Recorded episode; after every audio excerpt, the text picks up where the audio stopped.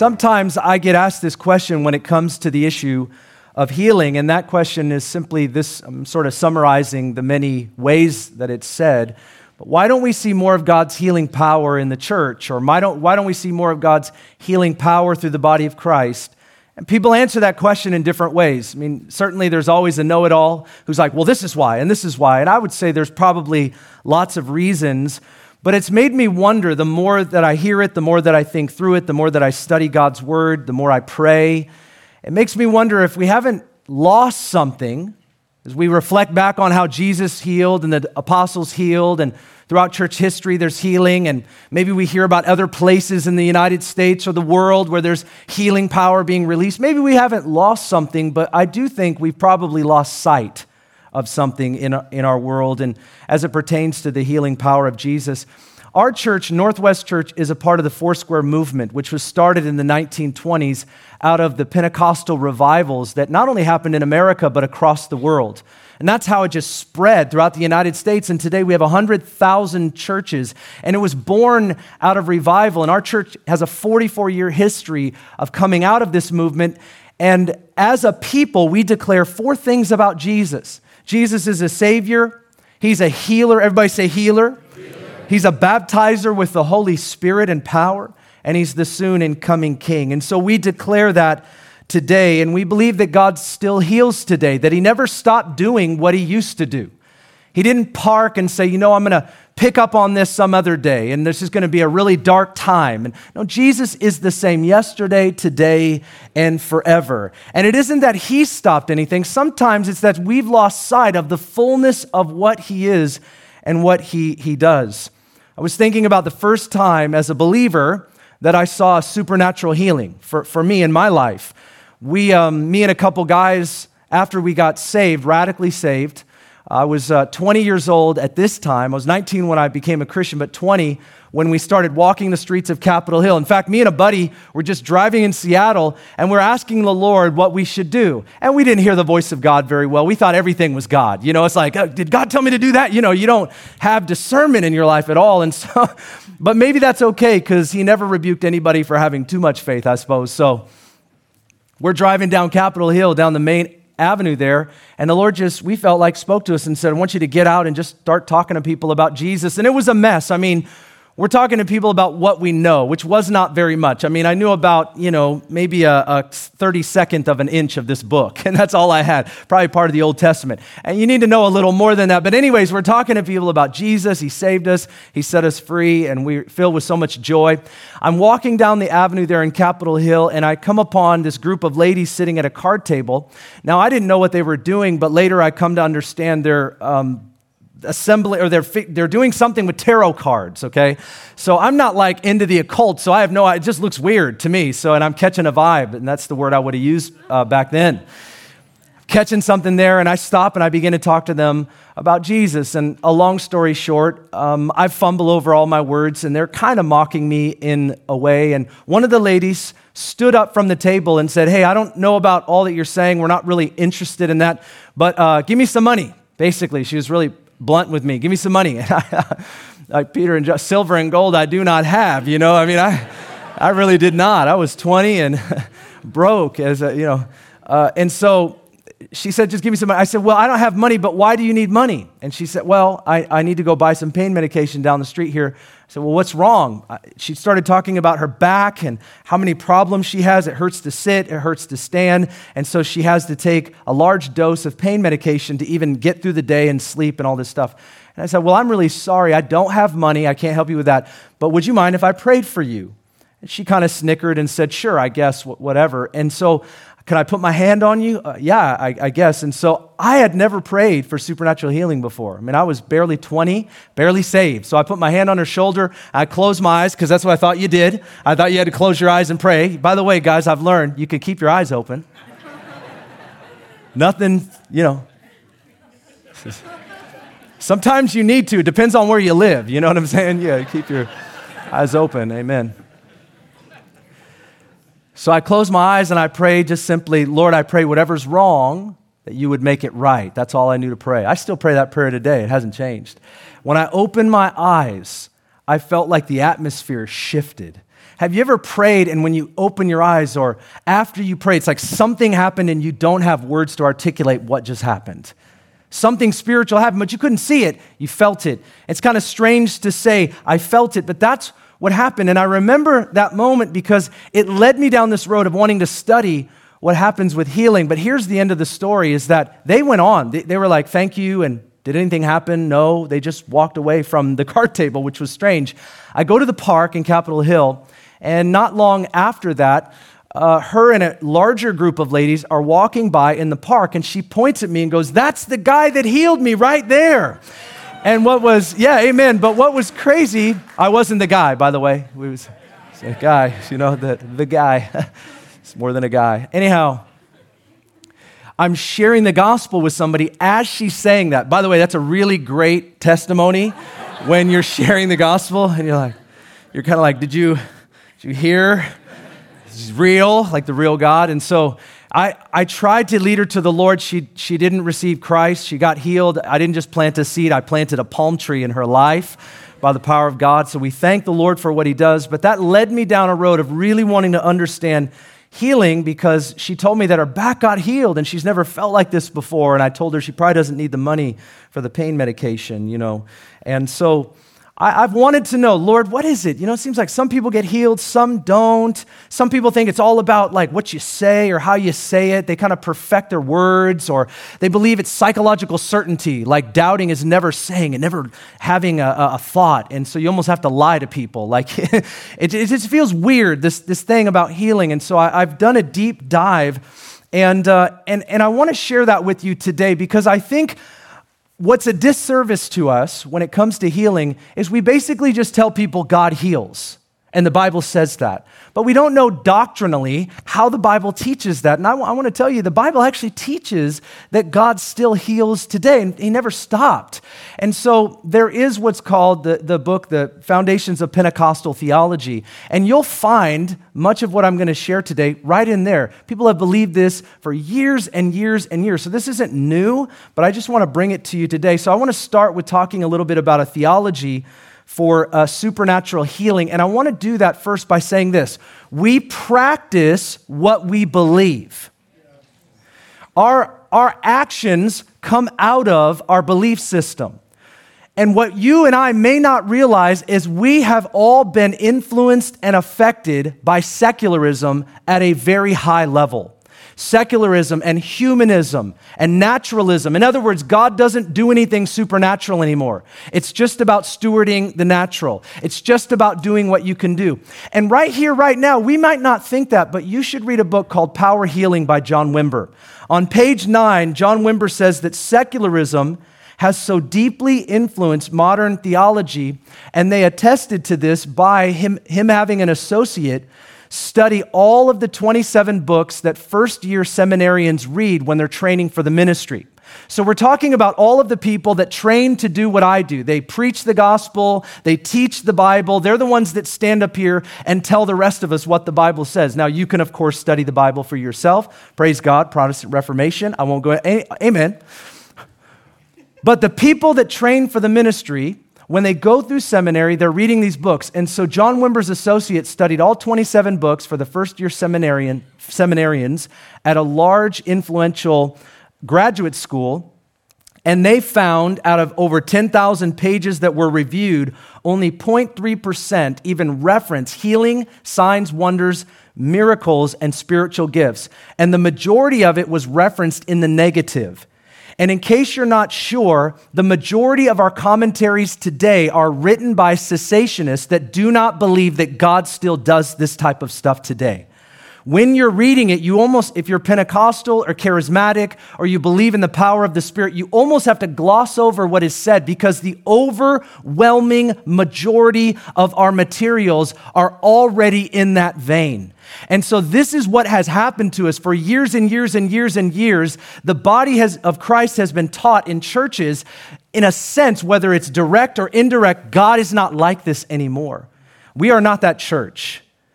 And there are thousands, perhaps there are tens of thousands of churches all over the world that are contending for and believing for God's healing power. And you just need to know that we already are at a disadvantage because of the theology that is put forward today in the majority of our institutions. And so, what do we do? Well, we go to the scriptures, and I want to share three points in this basic um, theology for supernatural healing. Number one is we need to know that sickness is a curse. In Genesis chapter 1, verse 31, God created us in his image, and it says right here that it was very good. When God created us, there was no flaw, there was no sickness, there was no disease. He declared over human beings that he created that it is good. But then in Genesis chapter 2, as he's talking to Adam, he says, Do not eat from the tree of the knowledge of good and evil that is in the middle of the garden. And the, if you eat from it, the day you do, you shall die. And then we turn over to Genesis chapter 3 and we find the devil, who's called the serpent, seduces Eve, deceives her. She eats from the tree God said don't eat from. She gives it to her husband Adam. He eats. And then they go hide themselves because they realize something that they could not see before. And here's what it says about what happens after they ate in verse 17, Genesis 3. Adam, he said, this is God speaking to Adam, because you have listened to the voice of your wife in, in this deception, and you have eaten from the tree which I commanded you, saying, You shall not eat from it, cursed is the ground because of you. That's the earth. Cursed is the earth because of you. In toil you will eat of it all the days of your life. Both thorns and thistles it shall grow for you, and you will eat the plants of the field. By the sweat of your face you will eat bread, till you return to the ground, because from it you were taken, for you are dust, and to dust you shall return. According to the theological word book of the Old Testament, the word here for curse, it means to bind or to hem in with obstacles, to render powerless to resist. Another way of putting this is that the curse was put on the human race. We call this the fall. Every child that is born after the fall is born with a sin sickness. We have a propensity through the knowledge of good and evil without this restraint that we could only have by walking with God, which we turned away from. We have this propensity towards evil. And he says, death will set in. Now, this is physical death, this is spiritual death, this is eternal death. Death set into the human race. This is why God said, Don't do this. I do not want you to do this. He gave them a command of abstinence. We did not follow that. We walked away. And that's this separation that we have from God. And so sin didn't, didn't just set in, but the effects of sin is sickness. That's what sickness is. It's de- it decays our body, it brings us to a place of death. And that's where it comes from. Well, the second point is healing is a promise. Sickness may have been released through the fall, but healing is released through the work of Jesus Christ. Jesus came to redeem us completely and to make all things new. And he did this by giving his life for ours. You might remember we studied Mark chapter 8, and Jesus said more than three times that are recorded in the Gospels. Here's what it says in verse 31 Jesus began to teach them that the Son of Man must suffer many things, be rejected by the elders, chief priests, and scribes, and be killed, and after three days rise again. Well, they didn't hear that rise again part. They just heard suffer, be rejected, die, and they rejected this idea. But Jesus said, I need to do this. I have to have this happen. But the question that we should have is why did Jesus have to die? He had to die because human beings bear the penalty of sin without any way of redeeming ourselves. We have no way of paying back the debt that we owe in this thing we call sin. And so the death of Jesus was a sacrificial offering for humanity. We call this substitutionary atonement, his life in exchange for our life. Sometimes on Good Friday, we'll read this passage in Isaiah 53, and I'll read it to you today. But notice what is said, not just about forgiveness, but also about the physical body. Verse 4 Surely he took up our infirmities, which means sickness, and he carried our sorrows. Yet we considered him stricken by God, smitten by him, and afflicted. He was pierced for our transgressions, he was crushed for our iniquities. The punishment that brought us peace was upon him. And watch, by his wounds, all that he went through, we are healed. Everybody say, are. We are healed. We all, like sheep, have gone astray. Each of us have turned to our own way, and the Lord laid on him the iniquity of us all. This is a sacrificial offering for all humanity. Jesus stood in our place, and by his wounds, we are healed. We believe this healing is not just the forgiveness of our sins. That's what 1 Peter says. When 1 Peter references this passage, he's only talking about forgiveness. But did you know Matthew 8 17 references this pa- passage and it's talking about physical healing? Well, what's, which one's true? Both of them. It's that God has paid a price to redeem us from sin sickness. The effect of sin sickness is, is sickness itself, physical sickness. And this is why we declare as people that we are healed. And here's more proof of that. When Jesus came, he came first to inaugurate his kingdom, offer his life.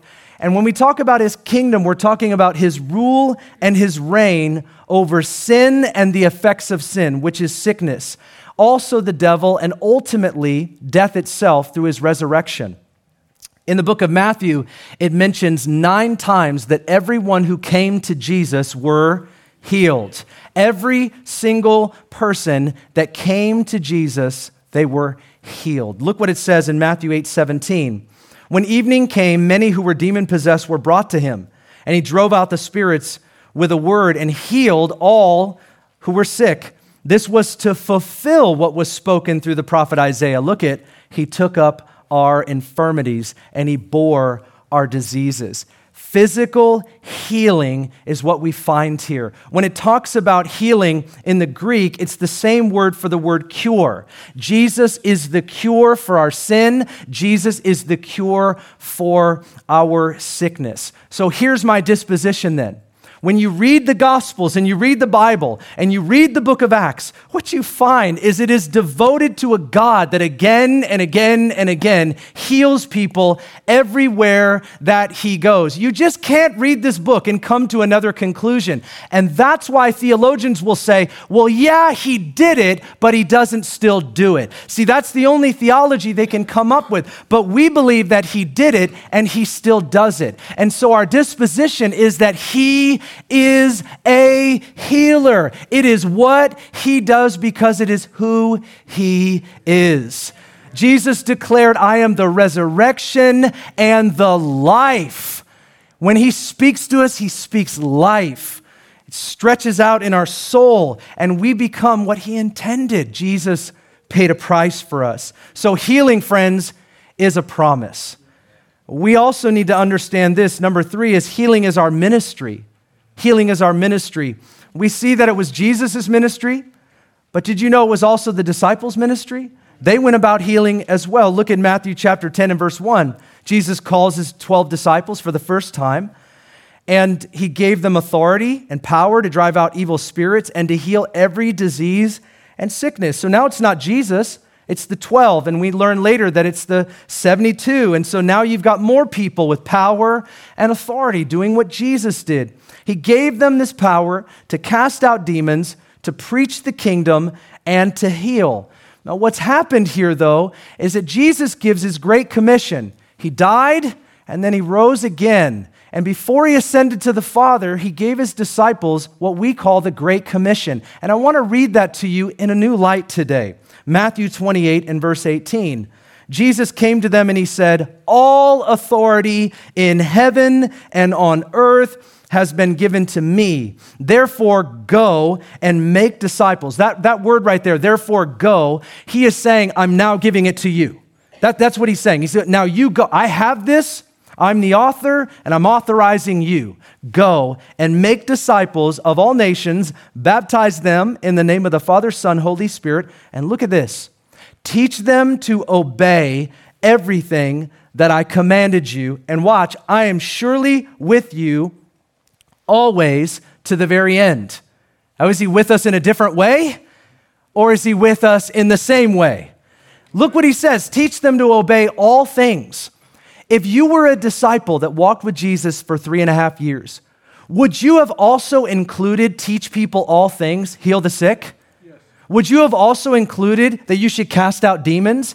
This is what they thought. They didn't think all the just the nice stuff like wash feet and love each other. All of that is true, and we teach that. You know what? We teach it based on a natural level. We kind of help people to do what they can do. You know, here's the stuff that Jesus wanted us to do. He wanted us to love each other, you know, sacrificially give toward one another. But we stop short in teaching that Jesus also included in the Great Commission cast out demons because evil does not belong heal the sick because I came and inaugurated my kingdom.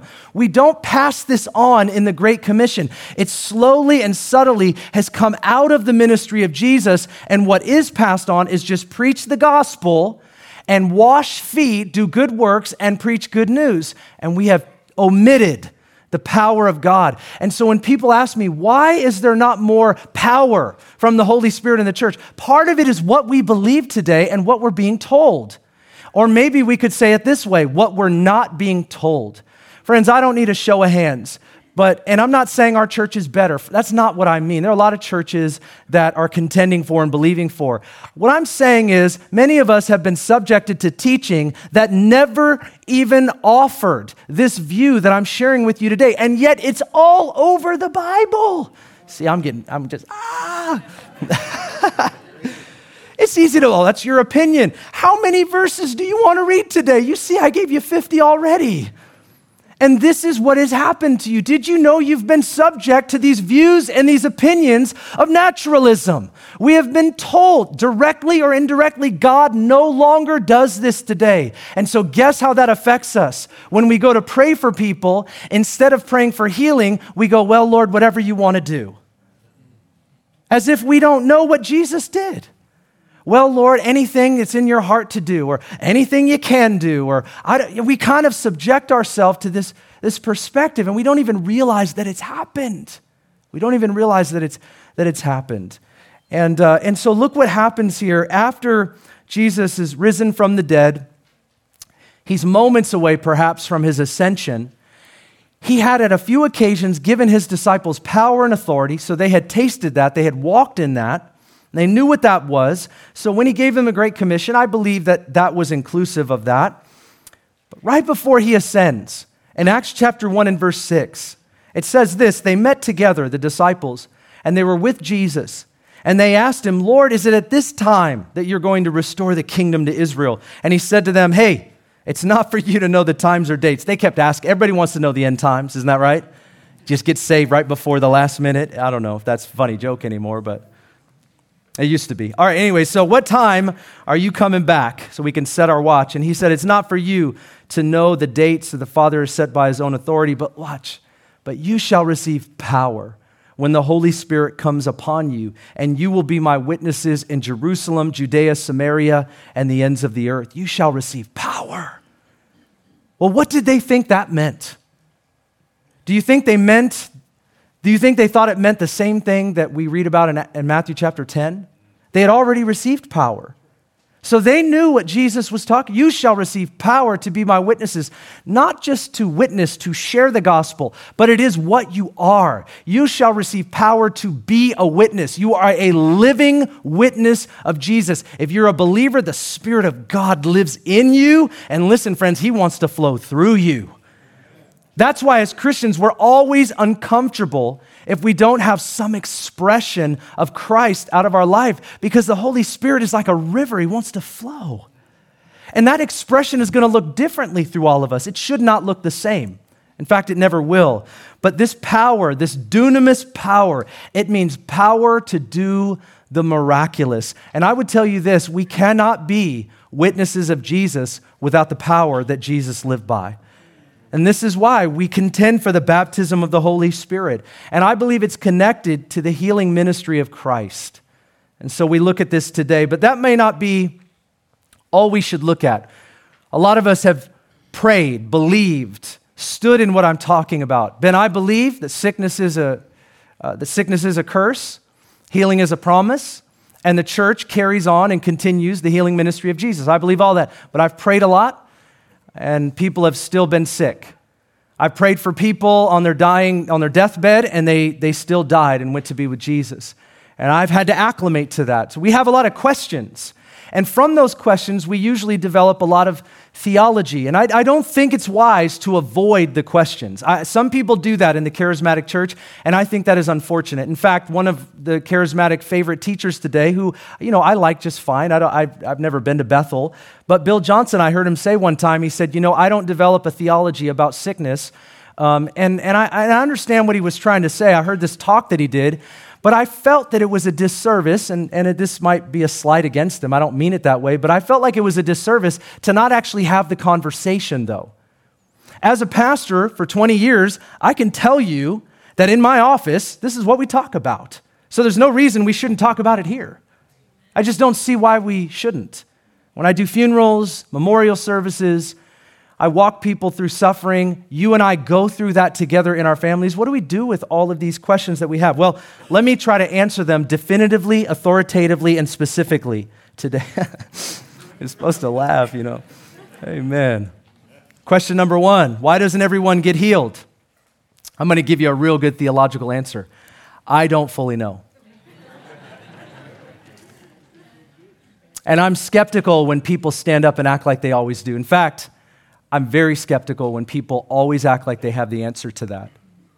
I just do. Deuteronomy 29 29 says, The secret things belong to the Lord. Hey, friends, there are some things God knows you won't know. So there are things we can know, and that we need to major on. There are scriptures that indicate reasons why some people don't get healed. That's true.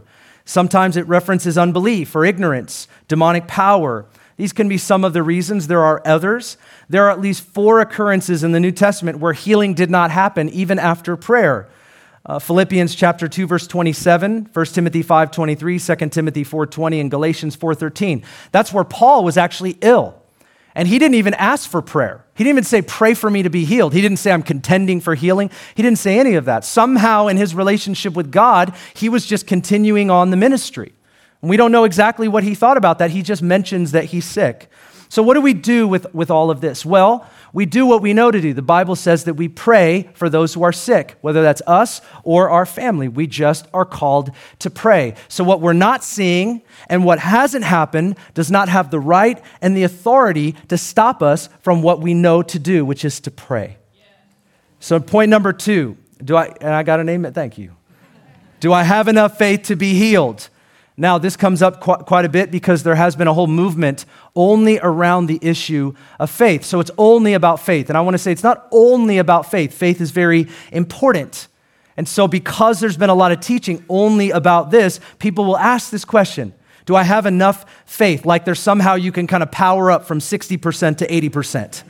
How do I bump that to 95%? That's sort of the idea, right? It's like, do, was my faith good enough? So quality. Is it good enough? Like, is it, is it uh, 60% polyester or is it 90%?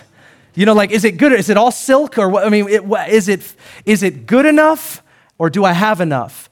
Friends, I would say sometimes we're asking the wrong question. We see all kinds of faith in the Bible, and I want to show you what I think we see at different places in Scripture. You'll find it here on the screen. The first is Mark chapter 9 and verse 17. I call this weak faith. This is what I call it. This is where the Father brings his Son to Jesus and he finds the disciples, they couldn't do anything about what has happened. And so then he finally comes before Jesus and he's discouraged, he's depleted, and he basically says to him, If you can do anything, just go ahead and do it. And Jesus is like, If I can do what? You know, if I can do anything? I don't know how he said it, I wasn't there, but uh, if, if you can do anything, and Jesus says, Oh, I can. And he, and he heals them. I call that weak faith. But you know what's cool about weak faith? Jesus still answered. The next one, I don't have a better theological term for. I'm just calling it some faith, you know, just a little bit more than weak. Mark chapter 1, verse 40. A leprous man uh, is in front of Jesus, and he says to him, If you're willing. See, I don't question if you're able. I know you have the power, but I'm a leprous man, and I think you might overlook me. So if you're willing, you're able, but I don't know if you're willing. I don't know if you see me. I don't know if you're going to address this issue. So if you're willing, and Jesus says, If I am willing, be healed. the third one is the one we preach all the time. We bypass those because those don't preach well. But we use great faith. Mark chapter 5, verse 25. This is the woman with the issue of blood. For years and years, she has this issue. And she says in her mind, if I just touch the hem of his robe, then I know I'll be healed. I don't need him to lay hands on me. I don't need him to speak to me. If I can just touch the hem of his garment, that's it. And she has this crazy faith, this great faith, and she, of course, is healed. Look at this weak faith, some faith, great faith. The common denominator is Jesus, and he actually ministered to all three, and the same result happened. This is why when Jesus teaches the mustard seed of faith, I want to teach you something about faith. Faith is not psychological certainty. Faith isn't the person sitting next to you that keeps saying the thing that you don't say. And we think of it as just confession. If you just confess the right thing, don't worry about what's in your heart. Don't deal with anything, any real questions that you have. Just you just need psychological certainty. Just confess it, say it, and stand in it, and never confess or never even talk about the reality of what's going on in there. I would actually differ with that. I would say when you deal with the things that are going on in here, it causes you to be able to step over the threshold of doubt. Sometimes you have to acknowledge the reality of your inner world so that you can latch on to God's truth. This is why you hear things in the Bible like, I believe, but help my unbelief. Jesus did not put those people down. Friends, they were just talking about where they were. And so we kind of have this idea based on some teaching that I don't agree with, where it's almost like you just have to say it this way and appear this way. And how many of you know that is not always how it works? So, what does faith look like? Faith looks like people standing in a place of asking God even when it's never happened. That's what faith looks like. Faith looks like somebody worshiping God even though this pending prayer has been there for 10 years. Faith looks like somebody taking a step even though they've already t- taken 100 steps. Friends, that is what faith looks like. So, this is what we see, and I think sometimes we get confused about that. Do I have enough faith? You're standing here asking the question. Yes, the fact that you're here means that you have faith. That's what God's looking for. He's not looking for perfect faith. You'll only find that in Jesus. number three, if God is good, then why didn't He heal me? Now, this is embedded in a larger theological question, of course, um, and I would just uh, say it to you uh, this way Sometimes when we pray for healing and God doesn't heal us, we tend to have tunnel vision and we don't think about all the other things that God has done. Like He saved me, He touched me, He provided for me. And so it's like, God didn't heal me. You say He's good, and if He's good, then He would have healed me. But it's like we start forgetting that He did so many other things for us and He's given us eternal life. And unfortunately, we stop praising and worshiping and thanking God for all that He has done because we have tunnel vision on this one thing. And the goodness of God is in contempt because of our pending healing, rather than all of the wonderful things and the most important thing that He has done for us in Christ already. Is God good? All the time. And all the time. We'll go old school today. That's fine. Amen. Number four comes right out of that question. If God is good, then why does He allow things, uh, these types of things to happen, like sickness? Well, the, the, real question is why do bad things happen to not just good people, but any people at, at all? And here's the answer, and, and you can't say this to a person that's suffering. I mean, it does because it doesn't, it doesn't feel good. The fact is this is that we walked away from God and He told us not to. When God said to Adam and Eve, if you eat from this tree, you'll die. Imagine the father saying, Please don't do this. Don't do this because I know what's going to happen. God saw what was going to happen and he told us not to do it. We did it anyways.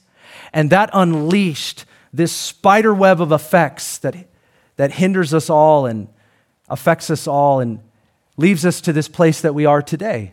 And so then what we do in our disobedience and in our sin sickness is we blame God. We blame God and we hold his goodness in contempt rather than saying, Thank you for sending Jesus. That's why Jesus came, because we made a mess of the world. And Jesus says, I'm going to come and make all things right. That's the point. That's the point. Our hope is built on nothing less than Jesus' blood, and we're going to bring that hymn back. All right. Does God give sickness to some people and bring about, to bring about his purposes in their life? Uh, my answer is absolutely not. That, that, that, is, that is not, I mean, if you're, some have this perspective in Reformed camps, Calvinistic, deterministic viewpoints. Um, it's not that I don't think God can use difficult things in our life to, to help us understand things. The Bible says that all things work together for good for those that love God and are called according to his purpose. But it does not say God authored all those things, it says he uses all things. There's a huge difference between the two. And whenever a person brings out these Old Testament passages to me and says, Well, look, God judged Pharaoh. And I'm like, My grandmother, who had cancer more than half of her life, is not a comparable biblical example to Pharaoh in the book of Exodus. I mean, this is how terrible our theology is. It's like we take God judging a leader who oppressed his people and he judged them, or we take God bringing a judgment to Israel where they had a specific purpose to carry the messianic line so that Jesus would come at a specific time in history. Yes, he had to judge them. Yes, he had to work with them ever so specifically because God's purpose needed to be fulfilled. So that's why we see a lot of stringent things in the Old Testament. It's not that God doesn't care today, but you have to understand God is guiding this coming forth of the Messiah. So there were judgments that were released in the Old Testament. And every now and again, a person will bring those out as examples of sickness today. And I think that is just illegal biblically. I'm like, this is a bad parallel. This is a bad example. And every time a person brings one of those to me, I go, friend, that is just terrible theology. God does not give sickness. And if you've heard some of that teaching, I challenge you to study the scriptures and not just what it says, but the context that you're reading. Why did God do that? Who did he do it to? What happened? What was the purpose of that? And does it actually relate and apply to the scenarios that we're dealing with today? And I can tell you, I read through all of them this week, at least all the ones that I could find, and it was a pretty simple no. I mean, it was a pretty simple no. And if you need that because you've been influenced by that theology, I encourage you um, to go back through the scriptures. Um, Jandy and the team are going to come, and uh, we're going to move towards a place of prayer. But I wanted to close uh, by not just reading James chapter 5, but I want to share with you a thought. Uh, now, here's the, here's the reality. I, I know this because I, uh, this isn't my first time around the mountain, you know, so, um, and I've got a lot more ahead of me, but I know that when you bring up healing, it can trigger a lot. I just know that. And I'm not here to minister to just the excited, right? I'm not here to just minister to the people that believe just like I do we're all in different places when it comes to this, and I, I recognize that. I understand that. Don't let me lose you right now, guys. They're up there, they're setting up. Just come on, I'm going to look straight at your face. I'm looking at you guys. Remember that. I see your eyeballs. Just pulling it back together. Um, but I, but I want to say some things to you to help you think about this, maybe from a perspective that isn't normative. Maybe it's been a while since you thought about it.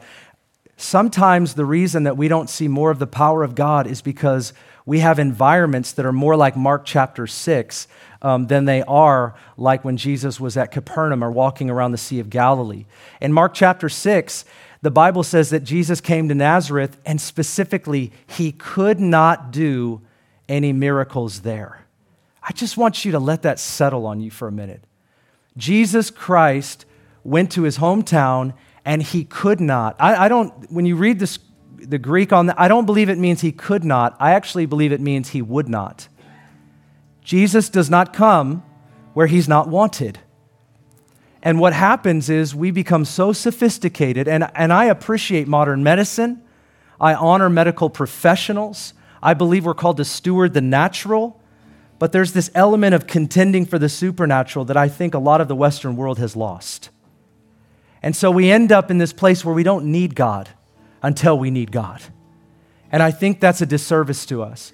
I think we're called to lean on and depend on God just like somebody that's crippled leans on a crutch. People can shame us for that and say, well, Christianity is a crutch. And I would say, it is. And it is for you. You just don't know how crippled you really are. Some of us have discovered that.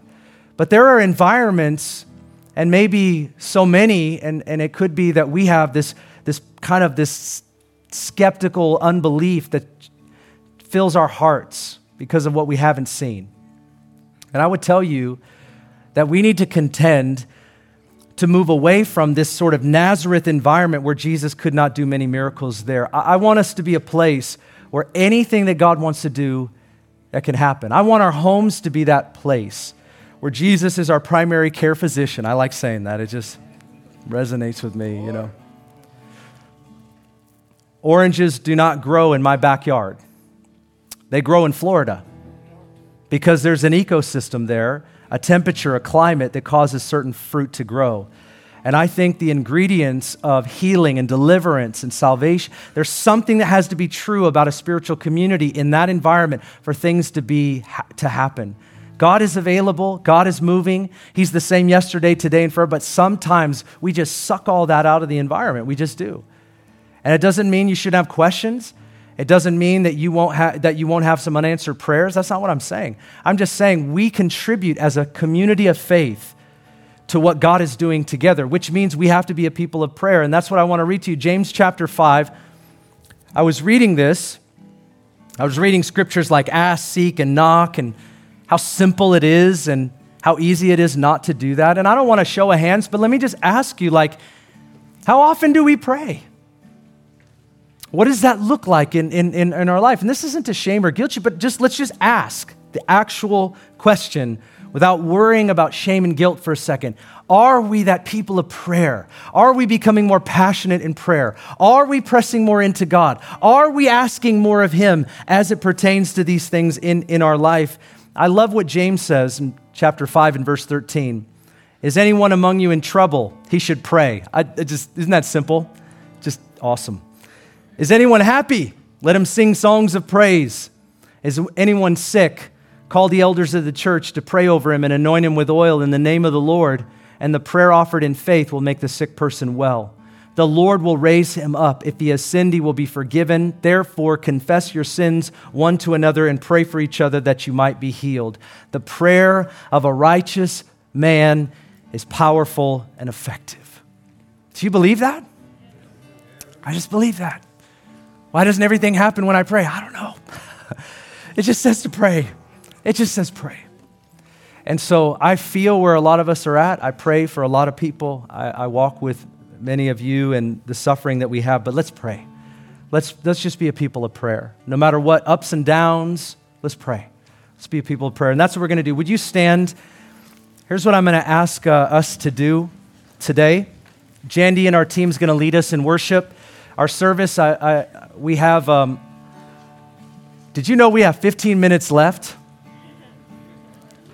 I mean, if you have to go early, I, you already said you would stay 90 minutes, so.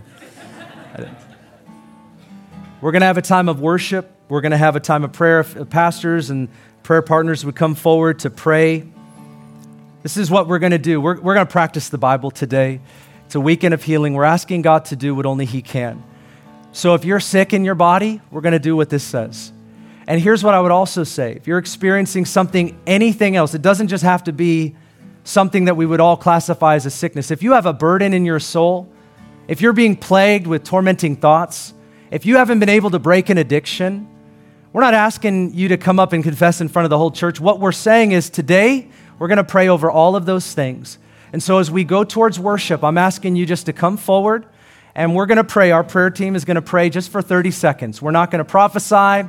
We're not going to pray over all the other things. We're just asking you to say the thing that you want prayer for. We're going to anoint you in the name of the Lord with oil, and then we're going to pray for 30 seconds over that thing. And God can use that to bring healing. For the rest of us, let's worship. Let's intercede. Would you also join us in prayer as you're worshiping and just ask God to do what, what, what only He can do? And the last thing before we go to this place is that there are connect cards in the back of every chair. Last night, what we did, and we felt led to do this, was would you also fill out a prayer card on the back and put the name of someone that you're praying for? Healing, freedom, salvation. And we're going to put those cards before you leave the service today. We're going to put those cards on the altar and we're going to pray over them as well before we close the service. I'm going to come back up in 13 minutes. I'm going to close the service, but we're going to keep praying after that for as long as it takes. Will you join us? Let's pray and we'll move towards this time. Father, we thank you in the name of Jesus that you are the great physician. You're a healer, and so we invite your power and your presence in this place and in this time. God, I pray that you would, as we lay hands on, we ask for the anointing of the Holy Spirit. As we lay hands on our brothers and sisters today, we ask that you would make whatever's wrong, that you would make it right, because you can and you are willing and able. So we put all of this into your hands. We trust you, we believe you, we thank you in Jesus' mighty name. And everyone said, Amen. Amen. Let's worship. If you want prayer, please come forward. Thanks for listening. If you'd like more information about Ignite Global Ministries, please go to our website, igniteglobalministries.org. While there, check out our Immersion Discipleship School and the books Pastor Ben has written.